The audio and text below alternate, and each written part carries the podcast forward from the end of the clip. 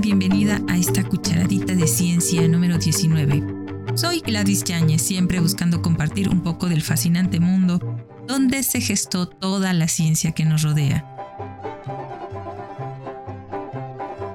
Yo soy Haru García Yáñez. Saludamos con afecto a toda nuestra comunidad que nos sigue y anima en redes sociales, al estudio Tattoo Shop, a quienes nos acompañaron en el taller que tuvimos en la Feria Estatal de Ciencias, a mi abuelita y a ti que nos estás escuchando. Muchas gracias.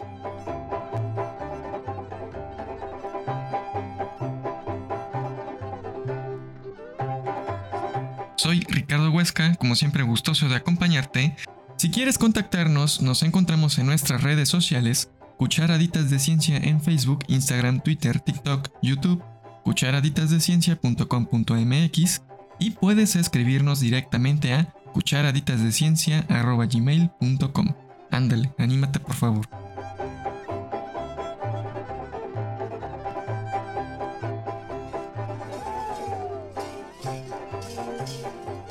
¿Qué es la fiesta de Día de Muertos?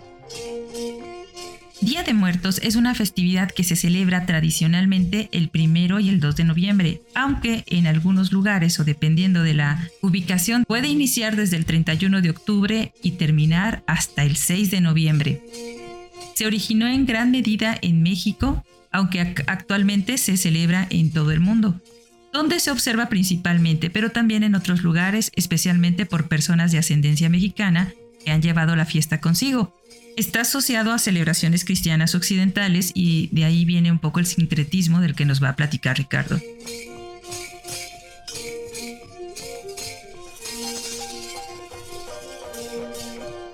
Bien, eh, seguramente tú habrás escuchado el nombre de esta celebración de varias maneras o nos confundimos porque para, digamos, eh, conmemorar todas estas celebraciones o le decimos todos santos o día de todos los santos Día de Muertos, Día de los Fieles Difuntos, etcétera, etcétera, etcétera. Todo esto surge a partir de un sincretismo entre nuestro pasado prehispánico muy importante, que esta es una de las celebraciones que más rescatan y más eh, visibilizan este pasado tan, tan rico y hermoso que tenemos y, lo, y confluyen en ese sentido con las festividades que se obtienen a partir de la llegada de los españoles a nuevo continente, nuevo mundo, como le llaman, ¿no? Al menos hay que tomar en cuenta que la celebración del primero de noviembre es la que responde al Día de Todos los Santos. Y bien, ¿esta a qué refiere? Esta celebración la impulsó el Papa Gregorio III, más o menos entre el año 731 y 741. Ojo, si hacemos cuentas, esto fue antes de que llegaran acá los españoles, ¿eh? Y bien, esta celebración eh, tuvo como resultado que, bueno, se consagrara la capilla de la Basílica de San Pedro en honor a todos los santos. Pero al decir todos los santos, ¿a quién nos referimos? Bueno, este papa tenía la idea de que, bien, los santos, como nosotros los conocemos, a San Judas, eh, San Charbel, qué sé yo, los que tu familia conoce, ¿no? Todos esos santos que ya tenemos el gran panteón, al menos en nuestra, nuestra cultura, eh, al menos este, este señor consideraba que necesitaban tener un día para ser venerados, ¿no? Se elige eh, el primero de, noviembre eh, porque según coincidía con la festividad de los pueblos germanos también, que en aquellos años eh, estas celebraciones tenían cierta consideración pagana. La Iglesia Católica, para demostrar, digamos, su poderío, para demostrar su importancia, superpone esta celebración de todos los santos católicos para restarle cierta importancia a los santos germanos. Bueno, a las celebraciones germanas, eso hay que mencionarlo.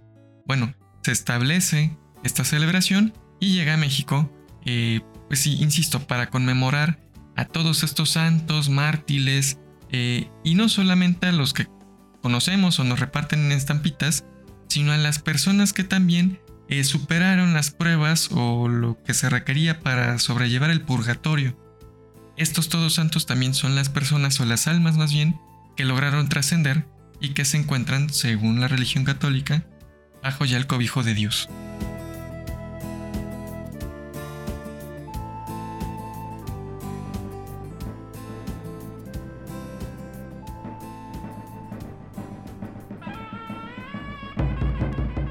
Estas celebraciones cristianas en Occidente se conocen, por ejemplo, como All Halloween o All Hallow Eve, All Saints Day y All Souls Day. Como puedes ver, esto se parece mucho a Halloween, que es una de las celebraciones que también tienen su momento en, este, en esta temporada. Estas celebraciones, al menos las anteriores a Halloween que te mencioné, y que ya nos contó Ricardo, tienen un tono más solemne y se presentan como una festividad de duelo, en lugar de una celebración gozosa como la vivimos aquí en México. Estas fechas son feriadas en varios días e involucran a los familiares y los amigos. Nos reunimos para presentar respetos y recordar a los amigos y familiares que se han muerto. Eh, actualmente también incluimos a las mascotas que ya se nos adelantaron. Estas celebraciones pueden tomar un tono humorístico en México, ya que los que celebramos recordamos eventos y la vida que pasamos con estas personas fueron no solamente tristes, sino también divertidas y anecdóticas, y en este tiempo aprovechamos para recordar. Las tradiciones relacionadas con la festividad incluyen honrar a los difuntos con calaveras y flores de cempasúchil, construir altares en nuestras casas, colocar ofrendas que pueden ser de comidas o bebidas que fueron las favoritas de nuestros difuntos, visitar las tumbas, ir con artículos y obsequios para nuestros difuntos, y no se centra únicamente en los muertos, ya que también es común que demos regalos a nuestros amigos y en muchas de las localidades de México se invita a pasar a extraños y conocidos a nuestras casas, observar nuestro altar, compartir el pan, compartir tamales, escribir versos alegres, bailar, escuchar música, tocar la jarana y hacer coplas en forma de versos irreverentes que son una simulación de epitafios dedicados a nuestros amigos y conocidos vivos en una forma literaria conocida como calaveritas. En el 2008, la tradición fue inscrita en la lista representativa de Patrimonio Cultural Inmaterial de la Humanidad por la UNESCO.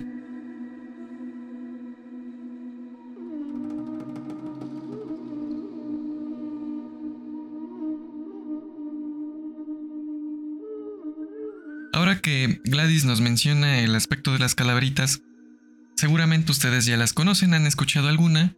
Hablando un poquito más de sus aspectos técnicos, la calaverita eh, forma parte de los textos de nuestra tradición lírica popular.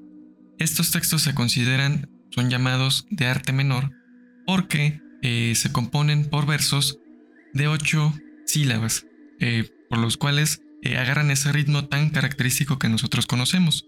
Por lo general, la estructura de la calaverita es en cuartetos, es decir, eh, estrofas de cuatro versos de ocho sílabas, las cuales eh, mantienen una rima consonante en el primer y tercer verso, en el segundo y el cuarto verso.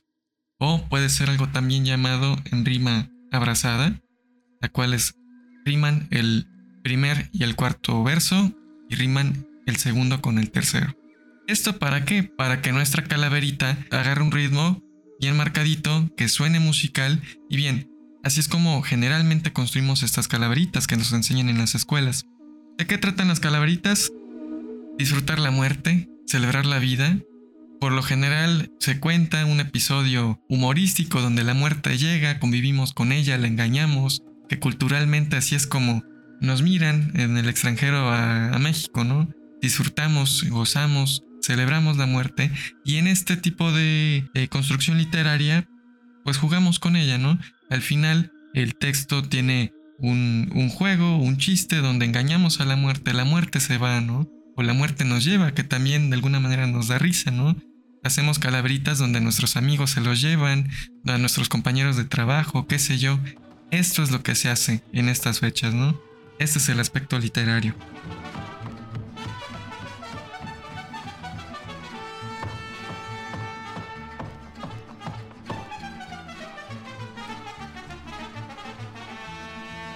Pero como todo, tiene sus orígenes, su historia y sus similitudes. Tanto las calaveritas como la misma fiesta tienen un origen que a veces no es el, que normalmente se promueve o se conoce, donde la política, las conveniencias, la promoción de, de cierta transformación nacional e ideológica se mezclan.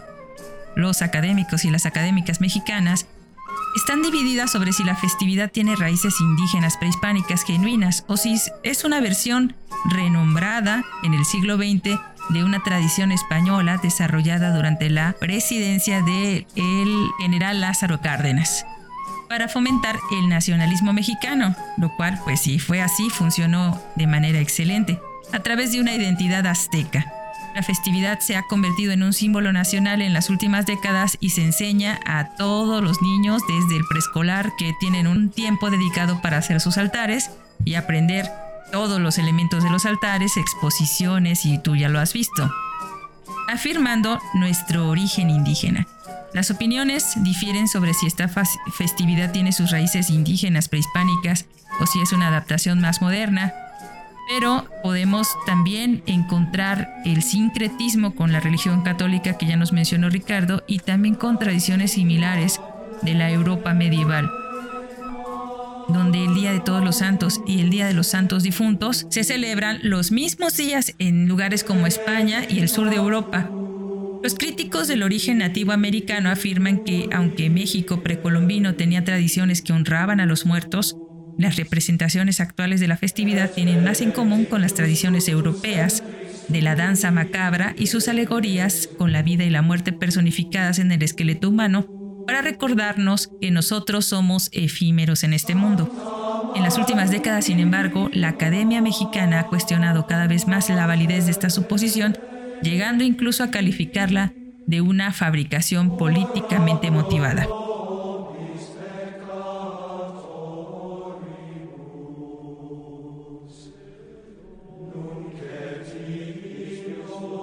Y es muy curioso esto que se menciona de que, bueno, el Día de Muertos podría tener también una, una base política y social, porque al menos cuando se menciona al general Lázaro Cárdenas, hablamos de un periodo en nuestro país que tiende al socialismo y que hay que dejarlo muy en claro, previo al gobierno de Lázaro Cárdenas, tuvimos un periodo histórico llamado el Maximato, donde Plutarco Elías Calles, a partir de, las, de la ideología que impone el socialismo, atenta contra las creencias religiosas en nuestro país y se genera un episodio pues, bastante innecesario y, uno debe avergonzarse que eh, se le llama la guerra cristera, en donde por imposiciones ideológicas el gobierno violentó a quienes profesaran la, religión católica, ¿no? Muy continuado a este tipo de gobierno de Plutarco Elias Calles, Lázaro Cárdenas introduce una forma de pensamiento socialista que, muy contrario, busca promover eh, lo nacionalista, el patrimonio cultural mexicano, lo cual eh, lo indígena, esta celebración de raíz indígena, una oportunidad excelente para potenciar este tipo de festejos y en contraparte disminuir o degradar la celebración religiosa y que al menos hasta nuestros días se le toma cierto aprecio más hacia lo indígena, ¿no? Llama la atención. Y esa es una razón muy, muy, muy marcada. Yo desde cuándo quiero hacer un episodio de la guerra de los cristeros porque ya muchas generaciones no conocen lo que pasó ahí. Deberíamos hacerlo, no sé, vamos a pensarlo.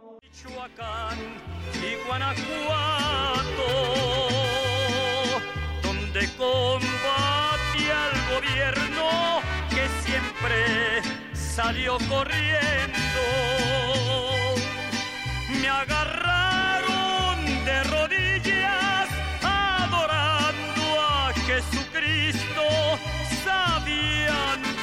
Había defensa en ese.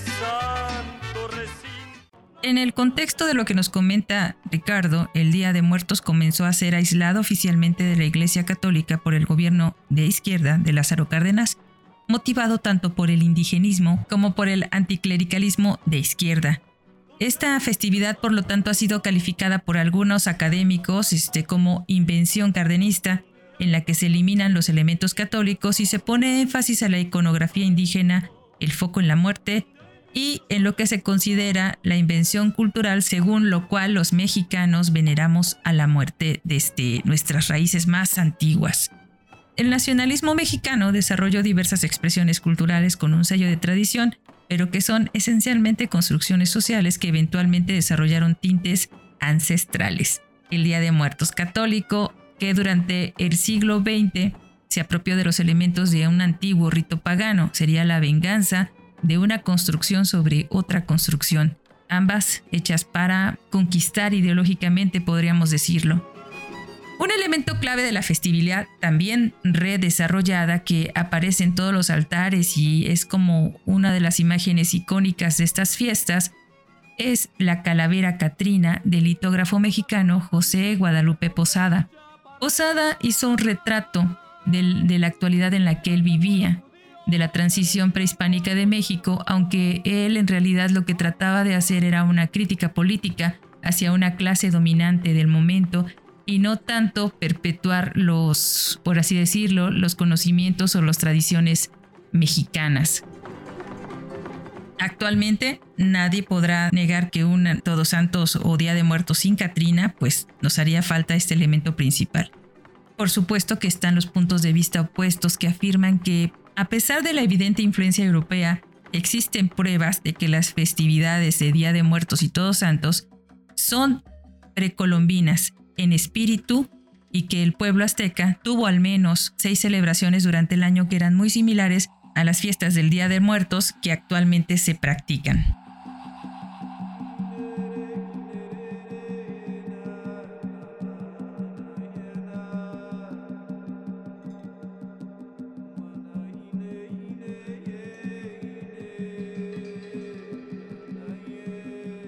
nuestros antepasados, o al menos los nativos americanos, celebraban una fiesta en la cual honraban a Miscoac, el dios de la guerra, y se celebraba entre el 20 de octubre y el 8 de noviembre.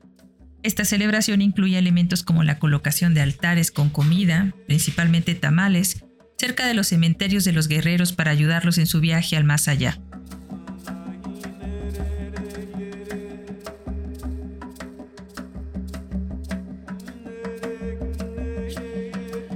Los aspectos más significativos que delimitan la comida ritual o ceremonial no están relacionados con el uso del ingrediente de acceso restringido, sino con el tipo de comensalidad que se genera y debido al espacio-tiempo en el que estos manjares eran preparados y consumidos.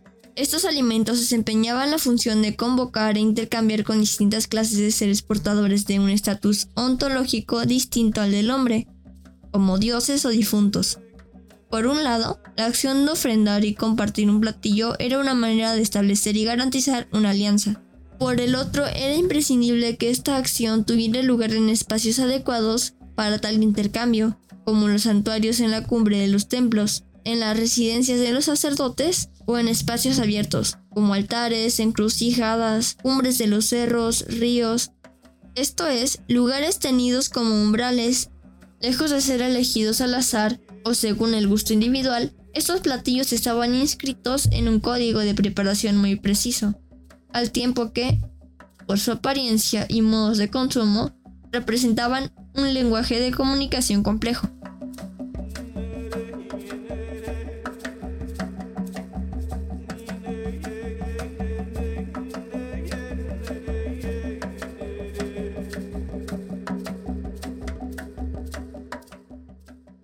Independientemente de su origen, la festividad se ha convertido en un símbolo nacional de México y como tal se enseña en el sistema escolar a todos y todas las que pasan por todos los niveles y por lo general afirmando este origen nativo. Y también se les dan vacaciones por ellos para que puedan colaborar en sus casas en la construcción y comilona referida a los altares. Sea como sea, esta fiesta es nuestra está llena de sincretismos y actualmente la hemos exportado al mundo en muchos productos que, en este momento estábamos comentando fuera del, del, aire. Estábamos viendo que, no sé si nos quieras comentar sobre Pokémon Go y la fiesta que va a tener. ok, estábamos comentando que sí, eh, últimamente Día de Muertos ha tenido un gran repunte. También gracias a las producción, bueno, a la producción que realizó Disney Pixar, Oco, que es ya que no cuenta del todo como en realidad es nuestra celebración, nos pinta de la manera estereotípica usual, pero eh, un punto de, fuga para, hablar de nuestra celebración y que se visualice alrededor del mundo. Le platicaba Gladys que, por ejemplo, hasta en los videojuegos podemos observar esto. Pokémon Go, que es uno de los juegos, videojuegos casuales de teléfono más importantes o más eh, consumidos eh, en nuestra actualidad, va a tener un día de muertos y algunos Pokémon van a tener un atuendo que se apropia de algunos de los elementos que componen a esta celebración. Otro videojuego muy conocido entre la población adolescente y joven, que es Fortnite, por ejemplo, va a tener una celebración muy eh, relacionada igual con Día de Muertos. Y así nos vamos, ¿no? O sea, el Día de Muertos está hasta en los chetos, que esto estamos mencionando ahorita. Tenemos ya chetos de esta celebración, cochitos, como en verdad se, llaman, con sabor a canela y con eh, la figurita de una calaca, una calavera. Y por supuesto no hay que olvidar a la gordimuerta. ¿Conoces la gordimuerta? La, la gordimuerta. No. La gordimuerta es una gorda, una gordita de estas rellenas de, de, cochinita pibil o de lo que tú quieras, pero con forma de pan de muerto que se fríe. Está hecha de masa, pero tiene forma de pan de muerto. Así que no podría haber una cosa más, más adecuada para las fiestas que una gordimuerta.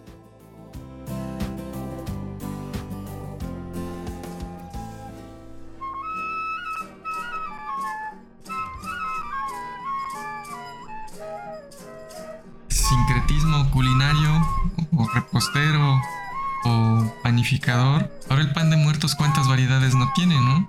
Que ya viene relleno de nata o que de tal tipo de chocolate, galleta Oreo. Ah, Oreo, por favor, nos patrocinas. Eh, etcétera, etcétera, etcétera, ¿no? También podemos observar cómo esta celebración, a partir de este repunte que mencionamos, pues eh, el sincretismo sigue, ¿no? O sea, no basta con la historia que ya estamos presentando, presentando, el sincretismo continúa.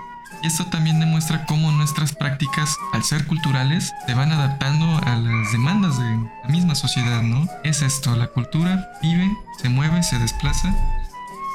Y ahí está la nuestra. Lo que no voy a soportar es que me pasen pan de, pan de, bueno, de estos panes prefabricados de Bimbo y otras marcas pan de muerto, así, así como los colchones o los, los roles que vendan pan de muerto. Ahora sí voy a echar, mira, así todo para abajo el stand. No, ya. ¿Cómo va a ser si todo en Starbucks cuesta el ojo de una Starbucks? Un ojo de la cara, no, no, no.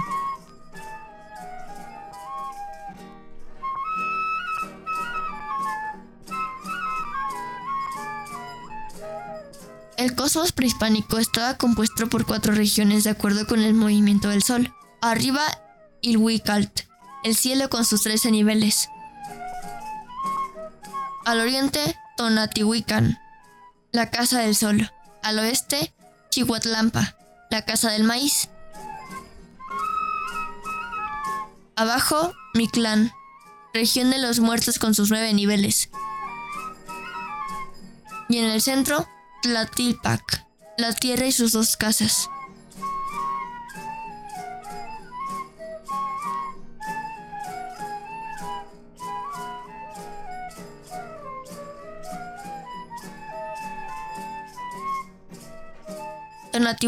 La casa del sol o de la guerra, el lugar de los llanos de la guerra, donde iban los muertos en batalla. Ahí estaban cuatro años recibiendo con gritos de júbilo, gritos de guerra, diariamente al sol. Después iban a la tierra convertidos en colibríes, donde vivían el resto de su existencia, llevando el néctar dulzón de las flores.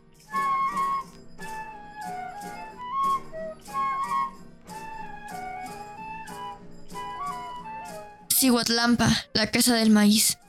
Cihuatlampa, lugar de las mujeres, al que ofrenda Centeolc, dios del maíz, y donde habita Chalchihuitlicue, la de la falda de Jade, diosa del agua incontinente, lagos, lagunas, ríos, esteros.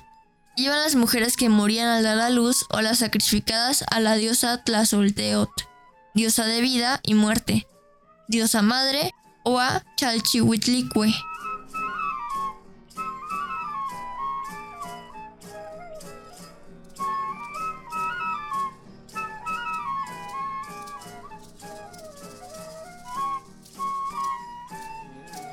Mictlán, región de los muertos con sus nueve niveles. Ahí iban personas que morían de forma natural. Una cueva húmeda, fría, que nunca alumbraba el sol. Para poder ver en medio de esa oscuridad se necesita luz. Ahí se encontraban las nueve regiones de la muerte.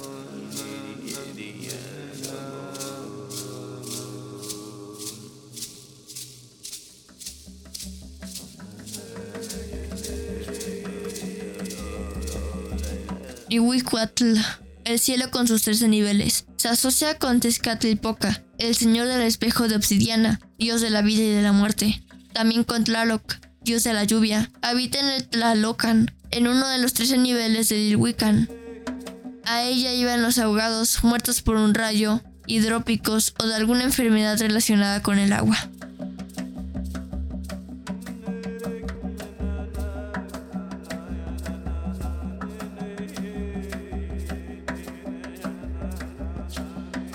En el cosmos prehispánico, los números eran importantes. El número 13, número simbólico asociado con la parte alta del cosmos, puede representarse con 13 rollos de cempasúchil, estrellas de palma u otras formas en la parte alta. Lo terrestre, donde van los alimentos preparados en el altar, al nivel de la mesa, corresponde al Tlatilplan. La parte baja del altar en el piso corresponde al Mictlán, se alumbra para ayudar a las almas a encontrar el camino en la oscuridad.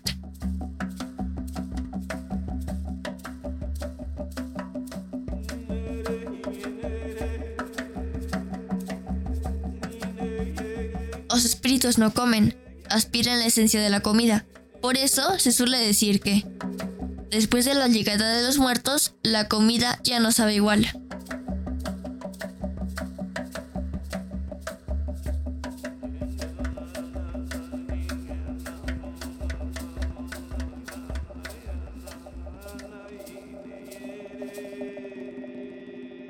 Bueno, vamos a hablar de los elementos de esta cultura. Al menos en México, porque como veremos más adelante se celebra en un montón de países. Al menos en México, el elemento principal, ¿cuál será? Altar. Ah, bueno, el elemento. Bueno, y la flor de cempasúchil. Yo creo que sin la flor de cempasúchil no tampoco habría este, no puede haber, ¿no? Es Día de Muertos. La flor de cempasúchil es básica. Pero hablemos de los altares. ¿Qué sabes de los altares? Hay que ser de los altares.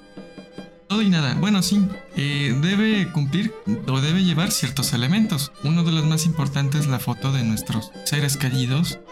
Que ya, nos lo dijo Coco. En realidad eso no pasa, ¿eh? Coco. Eh, pero, no, perdón, al revés. Lo que pasa en Coco no es que pasa aquí. Pero sí, lo importante es pues tener la foto de nuestros seres queridos, nuestras mascotas, o sea, quienes ya no están y quienes nos esperan, ¿no? ¿Quién sabe? Algunos elementos que tiene que llevar este altar papel picado, que es en, estas, en esta temporada es cuando se fabrica este papel picado, heladoras, cirios, donde también vemos este sincretismo, dado que el cirio y la veladora tienen esta carga religiosa, el incienso, agua para que, porque llegan sedientos nuestros, nuestros muertitos, tal, la flor que, si no hay flor, pues algo, algo anda mal, ¿no? No llega en realidad nuestro, nuestro difunto, porque la flor de cempasúchil es el símbolo, la muestra, muestra el camino por el cual debe recorrer nuestro, nuestro familiar para llegar a, este plano, ¿no? El pan de muerto, claro, fruta, mandarina, que es también, responde a los colores, ¿no? Al, este tono vibrante de, la celebración, cama caña de azúcar, naranja también, y las calaveritas de chocolate, azúcar, el dulce de jamoncillo, que qué rico, como a mí me encanta este tipo de, dulce ya artesanal, ¿no? Con sus figuritas y todo. Ahí también, por ejemplo, hay un sincretismo cultural, porque ahora los dulces de jamoncillo son de los monitos que salen en las películas, Minions, ¿no? Hay de Pikachu, o sea, ahí vemos otra muestra, ¿no? Perdón, me desvié. Eh, los dulces típicos, ¿no? El dulce de guayaba, el dulce de cacahuate, etcétera, etcétera, etcétera. ¿Qué más? Se me olvida.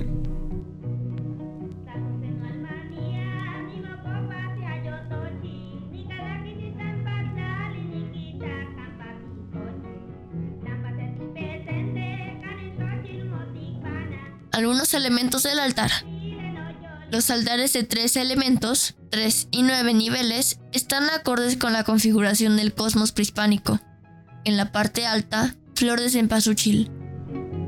Colores, blanco y morado. Morado es el luto de los santos, blanco asociado con la pureza. En la mesa, los alimentos que los difuntos preferían, veladoras e imágenes de santos. En el nivel más bajo pueden ir alimentos, pero no procesados, y velas sin prender para que los espíritus se lleven.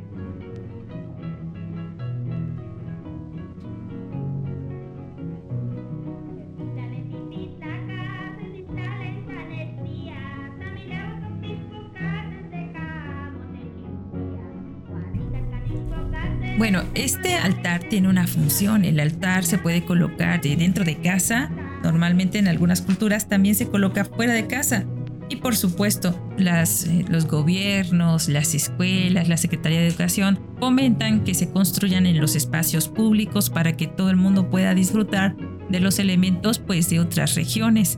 Hay concursos de altares y es que son más bien motivados para esto, para dar a conocer altares, por ejemplo, de la región de Pátzcuaro, de la Ciudad de México, que tiene también una, muy arraigada esta tradición.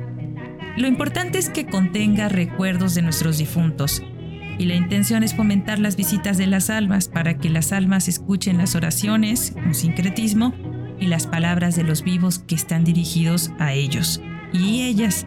Estos altares suelen colocarse eh, a la entrada cerca de la puerta, eh, se destina, hay un lugar ya destinado año con año para el altar.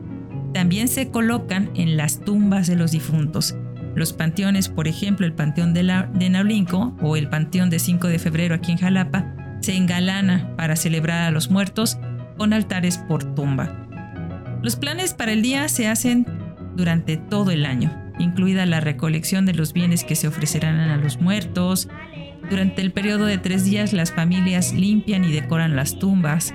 La mayoría visita los cementerios donde están enterrados sus seres queridos y colocan estos pequeños altares o una versión más pequeña de la que tienen en casa sobre las tumbas, con ofrendas, incluyen, por supuesto, las flores anaranjadas llamadas cempasúchil, cuyo nombre científico es Tagetes erecta, un tipo de caléndula. En náhuatl, el nombre de cempasúchil, no, no lo sé pronunciar muy bien, significaba 20 flores, porque si has visto un ramo de, bueno, no un ramo, sino una vara de esta flor, verás que eh, una sola rama puede traer una cantidad muy grande de flores. Eh, bueno, no sé si por eso, pero a mí me parece que se relaciona. En México moderno, en el México moderno, esta flor de muerto se cree que atrae a las almas de los muertos hacia las ofrendas debido a que los pétalos son muy brillantes y se pueden ver con un poquito de luz y además tienen un aroma muy intenso que puede guiar a las almas desde los cementerios hasta los hogares de sus familias. Cuando la atención, tu rosario de filigrana, lleno de ilusión. Mari, Mari, felicita, reina del... Infusión literaria.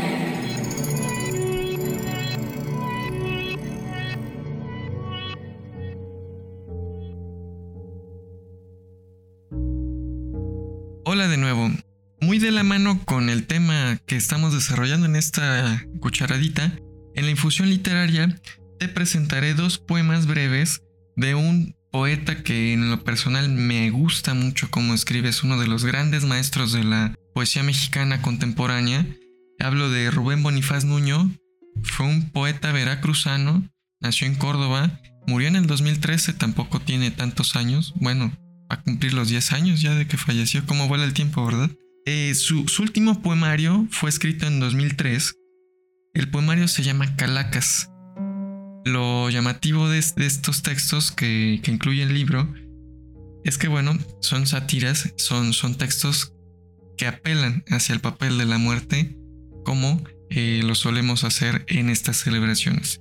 Y bien, va el primer texto, no tienen título. El primero dice,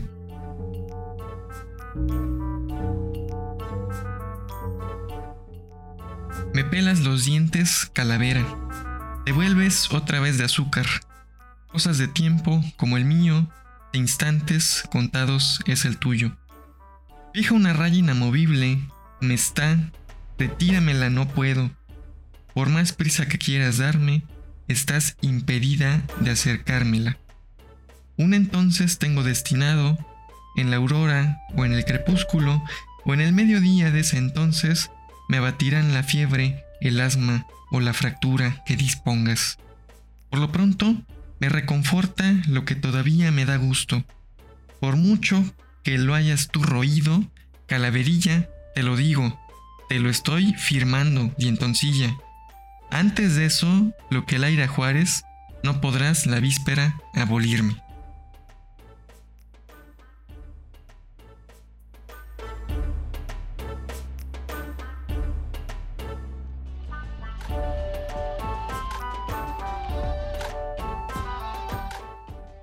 Y este segundo texto, que es muy muy breve, se relaciona mucho con el anterior, dice,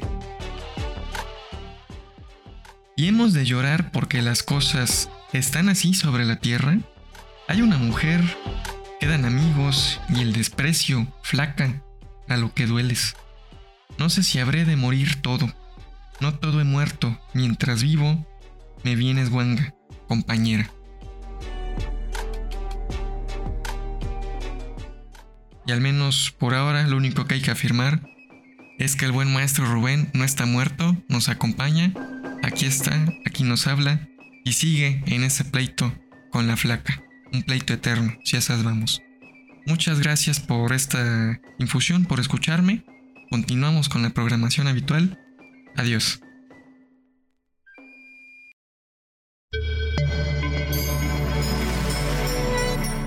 Infusión literaria.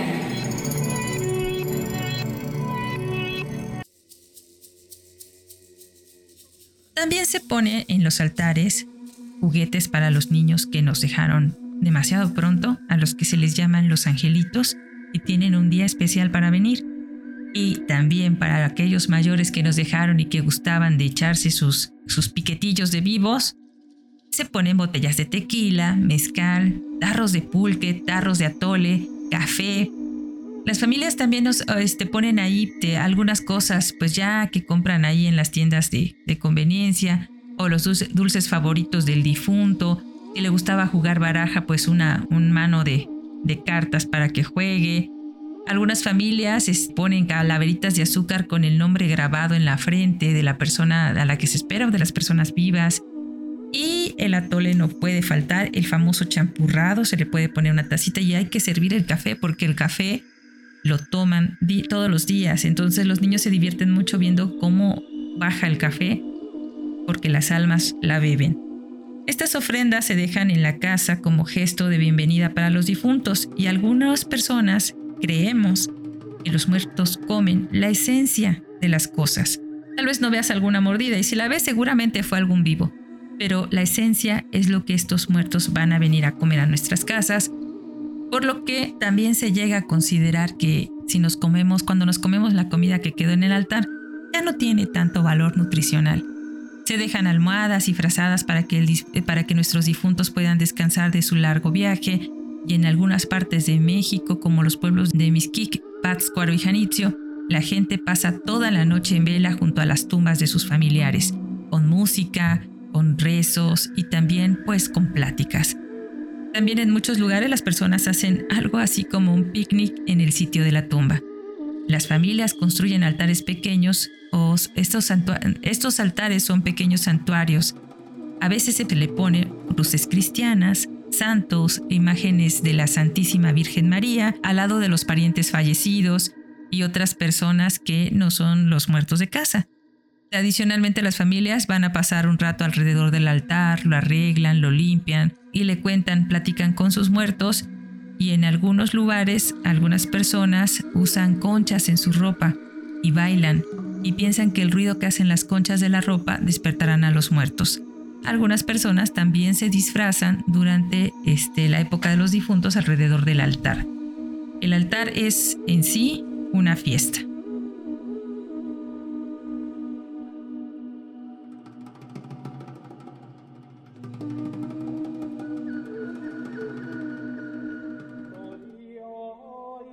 Otro elemento que usualmente acompaña también nuestros altares es una flor violeta o púrpura llamada moco de pavo, aunque también le llaman garra de león.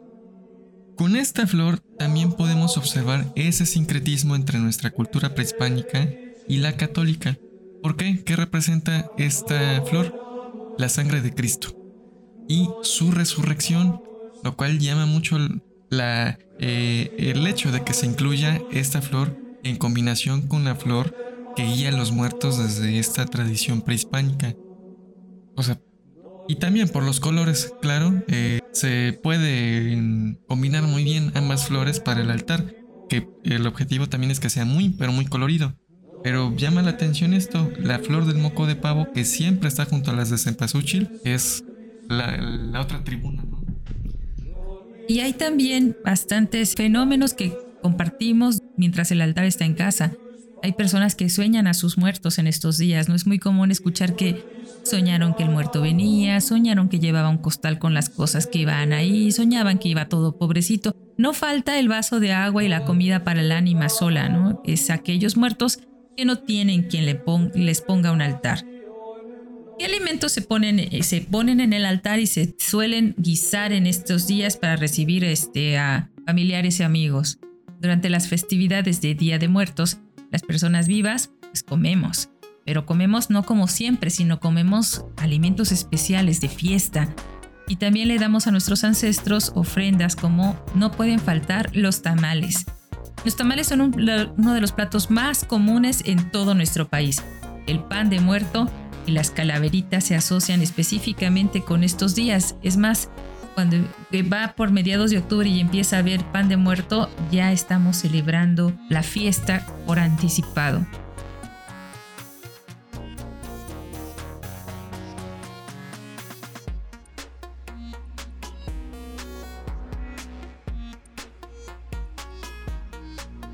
En cuanto a comida, también se guisan los alimentos que le gustaban a nuestros muertos. Nunca falta, por ejemplo, hay un platito de mole, ¿qué será? ¿Alguna torta? Algunas botellitas, ¿no? De, del grado etílico que, le gustaran al, difunto, algunas golosinas, como ya habíamos dicho, dulce de calabaza, que también se, se elabora en esta temporada. ¿Qué más? En el norte hacen zacahuil, no falta el agua de Jamaica por aquí por allá. En la península de Yucatán se cocina el pollo mukpil o pollo pip, que se prepara tradicionalmente desde el 31 de octubre o el 1 de noviembre y la familia se lo come durante los días siguientes. Es similar al zacahuil, un tamal muy grande. Si, no conoces el zacahuil, es un tamal de tamaño de un difunto. Se cocen debajo de la tierra en un tipo ataúd porque es muy grande. Es toda una fiesta el zacahuil. este pollo mukpil es muy parecido a un tamal. Está compuesto de masa, manteca de puerco, eh, también lleva carne de puerco, pollo, jitomate, ajos, chile, cebolla, pasote. El pasote y el chile no pueden faltar en estas épocas, achiote, como toda la comida yucateca que yo conozco, y muchas especias.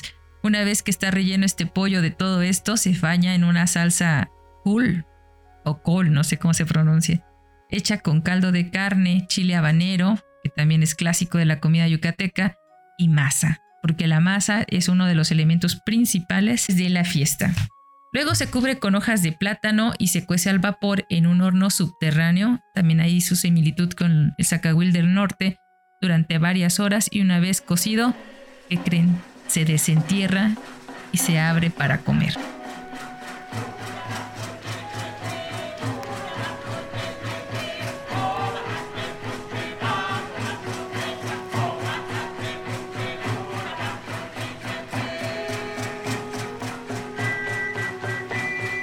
Claro, se nos olvidaba. Otra bebida que acompaña pues, las demás que ya mencionamos es el chocolate. Que ese no solamente en Día de Muertos o en estas celebraciones lo tomamos, pero es eh, muy usual esta bebida tan rica que, bueno, el cacao es tradición eh, prehispánica. El chocolate es lo que bebemos en estas celebraciones. Sumándole también, por ejemplo, con Día de Reyes, el 2 de febrero, Día de la Candelaria, donde también hay tamales y chocolate. Bueno, eh, nuestra gastronomía es muy variada, pero nos encantan los tamales. Siempre podemos hay tamales, chocolate. Y. Tamales, desde los más chiquitos hasta los más grandotes y el pan. Y una de las imágenes más este, que ya platicábamos al principio es la imagen de la calavera. La calavera está en azúcar, en chocolate, en máscaras.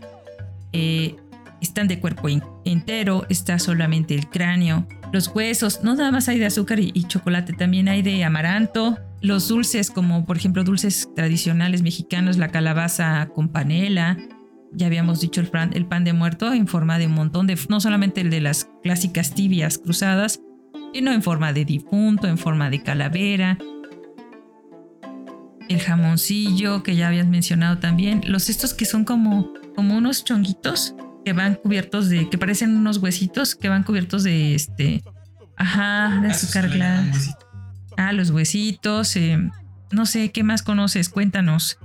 En otras zonas de la República, que es el dulce de leche, Acá el jamoncillo a lo que nos referimos es un dulce de semilla de, pepitoria, se le llama, o pipián.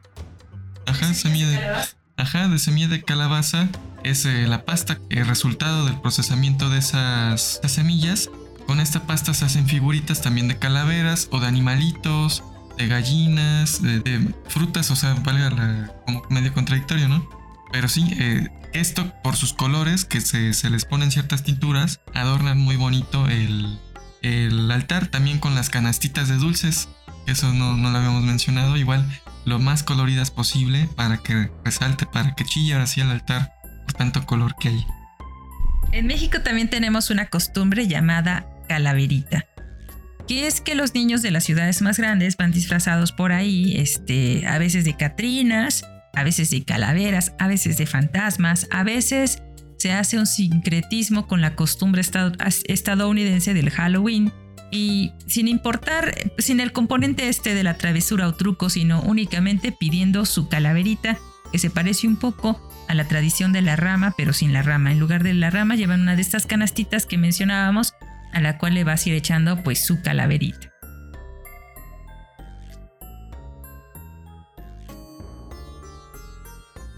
Y también están las calaveritas literarias, que ya Ricardo nos dijo cómo hacerlas y que eh, pues obviamente eso no es un distintivo prehispánico.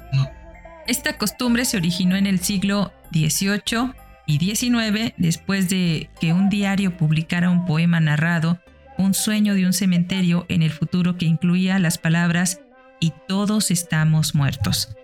Y luego se procedió a leer las lápidas de las personas que estaban todas muertas. Entonces, los periódicos actuales es clásico, todos los periódicos incluyen calaveritas literarias de personajes públicos, con caricaturas de esqueletos que se parecen a la persona a la cual se le está dirigiendo, y esto, pues sí, también lo inició José Guadalupe Posada.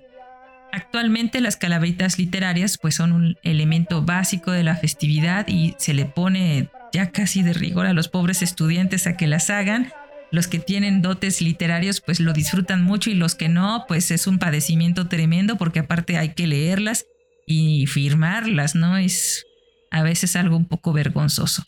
Y las que te hacen. Posada creó lo que podría ser su grabado más famoso, la calavera Catrina, quizás la calavera más elegante y conocida que existe, como una parodia de una mujer mexicana de clase alta. La intención de Posada con esta imagen era ridiculizar a las otras que reclamarían la cultura de los europeos sobre la cultura de los indígenas. La imagen era un esqueleto, la conoce seguramente, es un esqueleto con un gran sombrero flexible decorado con dos grandes plumas y múltiples flores en la parte superior del sombrero. La llamativa imagen de posada de una mujer disfrazada con rostro de esqueleto se ha asociado con el Día de Muerto y la figura de Catrinas a menudo son una parte predominante de las celebraciones modernas. Aquí en Jalapa incluso hay un concurso de, de Catrinas en la cual participa nuestra querida amiga Ariadna Pérez Cortés del estudio Tattoo Shop, que realmente se caracteriza de una forma impresionantemente artística y, bella. Para participar en el Jalitic me parece que es la fiesta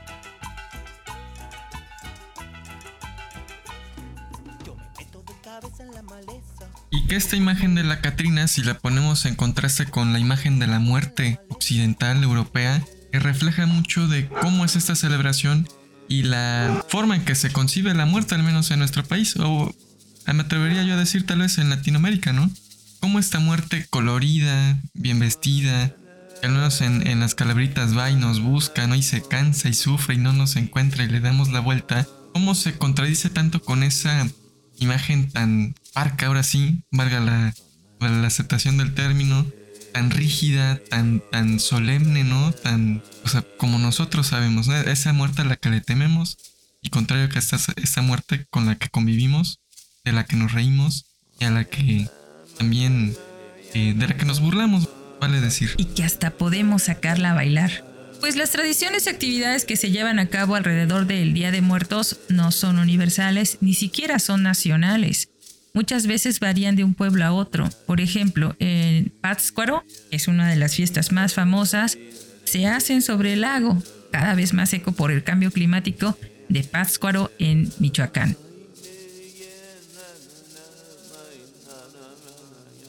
La tradición es muy diferente si el difunto era un niño que un adulto. También en eso varía, ¿no?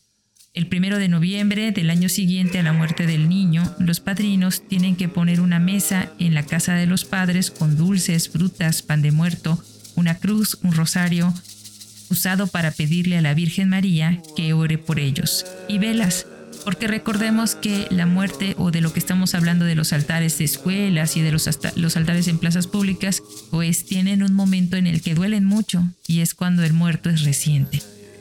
Con el tiempo vamos aceptándolo y con el tiempo nos vamos riendo. Pero en un principio eh, el primer altar que pones para una persona es un altar de dolor. Esta celebración que tienen en Páscuaro se celebra por la vida del niño con un respeto y aprecio por los padres y los padrinos y los familiares que llegan. Se baila con coloridos trajes y muchas veces con máscaras de calaveras y diablos en la plaza o jardín del pueblo a la medianoche del 2 de noviembre, la gente enciende velas y se sube en botes alados llamados mariposas a Janitzio, una isla que está en medio del lago donde hay un cementerio para honrar y celebrar la vida de los muertos que ahí esperan.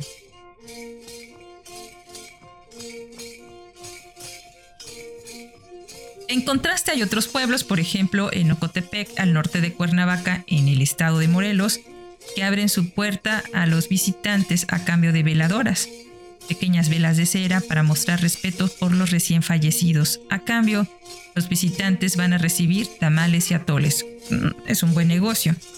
Lo que hacen solo los propietarios de la casa donde alguien en el hogar ha muerto el año anterior. Mucha gente de los alrededores llega temprano para comer gratis, por supuesto, porque a la gorra ni quien le corra, y también disfrutar de los elaborados altares instalados para recibir a los visitantes. Pero si nos ponemos a pensar un poco también para ser testigos del amor que se le puede tener a una persona que ya partió. Otra peculiar tradición infantil es la danza de los viejitos, donde niños y jóvenes vestidos de abuelos se agachan y saltan bailando enérgicamente este ciclo de la vida y la muerte.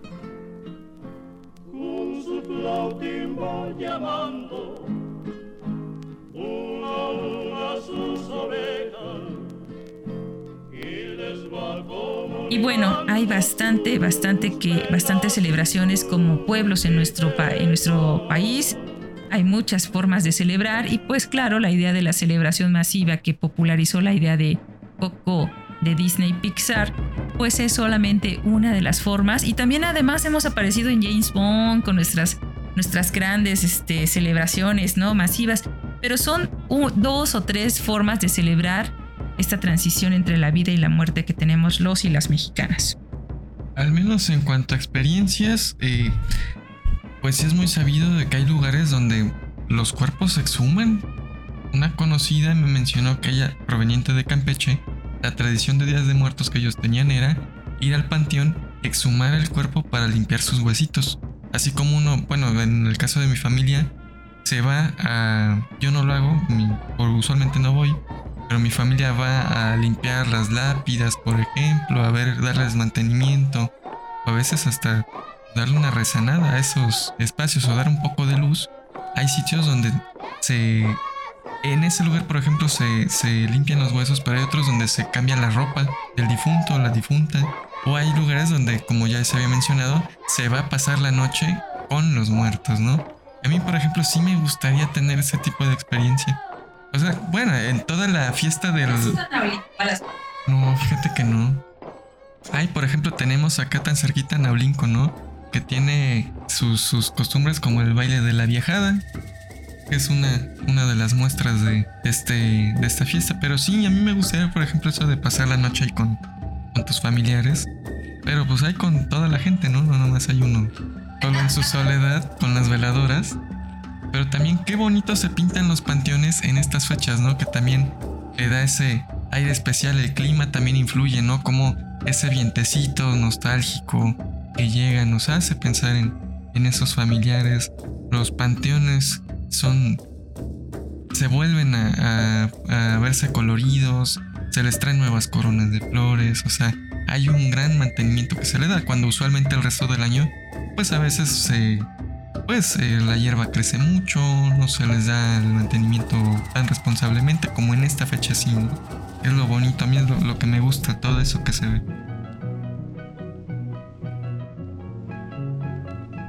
Yo creo que hay dos fiestas en las cuales se le da mantenimiento a la tumba del difunto.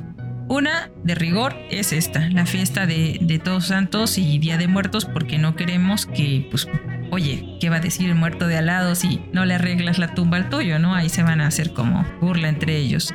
Y el día en que murió tu, difunto, ¿no? Esas dos fechas son, algunos van en Navidad, en el Día de la Madre, este, el Día del Padre, pero básicamente son esos días esta fiesta, como se celebra en México, hablando del Día de Muertos, no solamente se celebra aquí, también se celebra en países como Estados Unidos. Y no es el, el tan clásico y criticado Halloween, sino el Día de Muertos como tal. Muchas comunidades mexicanas residen en Estados Unidos y ellas llevaron consigo la celebración del Día de Muertos muy similares a las que se realizan aquí. Pero ya de eso hablaremos en la próxima cucharadita de ciencia, la próxima semana. Hablaremos de la forma en las que se celebra el Todos Santos y Días de Muertos en varios países del mundo, principalmente en Latinoamérica. ¿Cuáles son esas características que nos identifican y cuáles nos diferencian también? Hablaremos del papel que tienen algunas de nuestras mascotas, por ejemplo los perros, en nuestro viaje hacia el más allá también de la llegada de las almas, eh, de las diferentes creencias que se tienen alrededor de los días, cómo van transcurriendo alrededor del altar y estas celebraciones, y de muchas, muchas cosas más asociadas con esta festividad.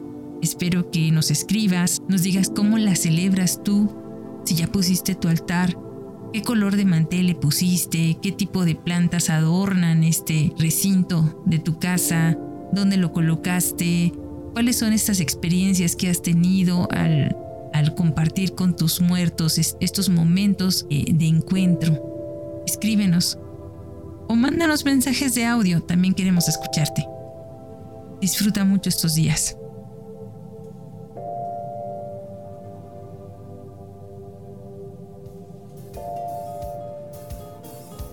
Y esto es todo por hoy.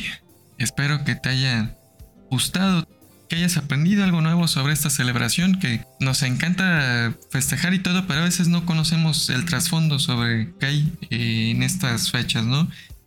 Para que te alistes, esto sí tómalo en cuenta y apúntalo.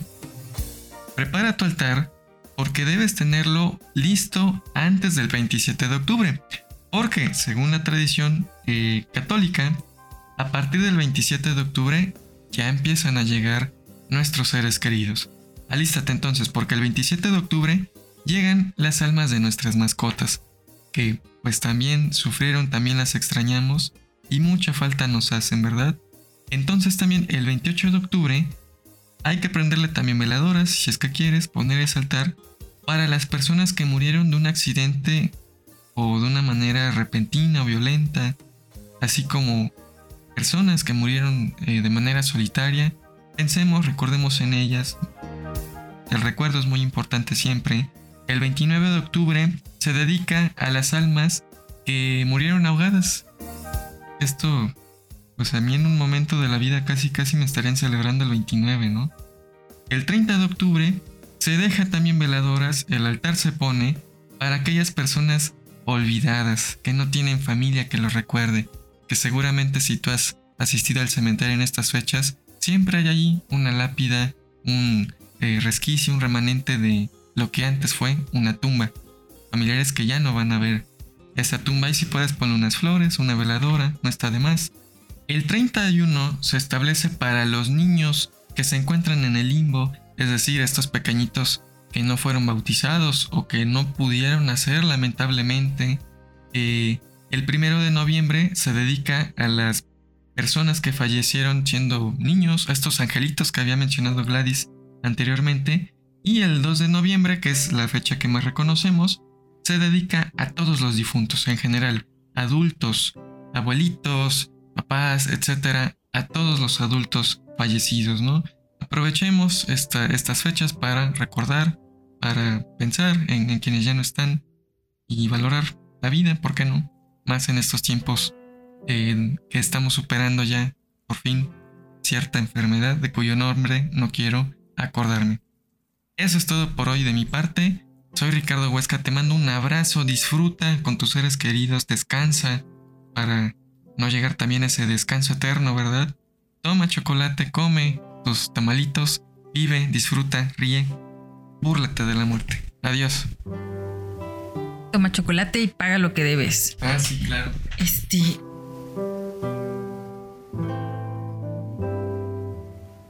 Como dijo Ricardo, esto es todo por hoy. Esperamos que te haya gustado y también así como fueron llegando, te vamos a contar cómo se irán yendo. Y si quieres contactarnos, nos encontramos en nuestras redes sociales, Cucharaditas de Ciencia en Facebook, Instagram, Twitter, TikTok, YouTube, cucharaditasdeciencia.com.mx y puedes escribirnos directamente en cucharaditasdeciencia.gmail.com. También no se te pase, por favor, escucharnos en Spotify, Anchor, Amazon Music y Google Podcast. Es todo por hoy. Gracias. Te mando un abrazo desde nuestra cabina de grabación en el corazón de Jalapa, Veracruz, México, acompañándote en tu rutina de ejercicio, ayudándote a conciliar el sueño o a poner tu altar. Te abrazamos hasta donde sea que nos estés escuchando. Yo soy Haru García Yáñez, esto es todo por hoy. Esperamos que te haya gustado. Escríbenos y dinos qué tema te gustaría oír y con gusto haremos una cucharadita especialmente dedicada para ti. Hasta pronto.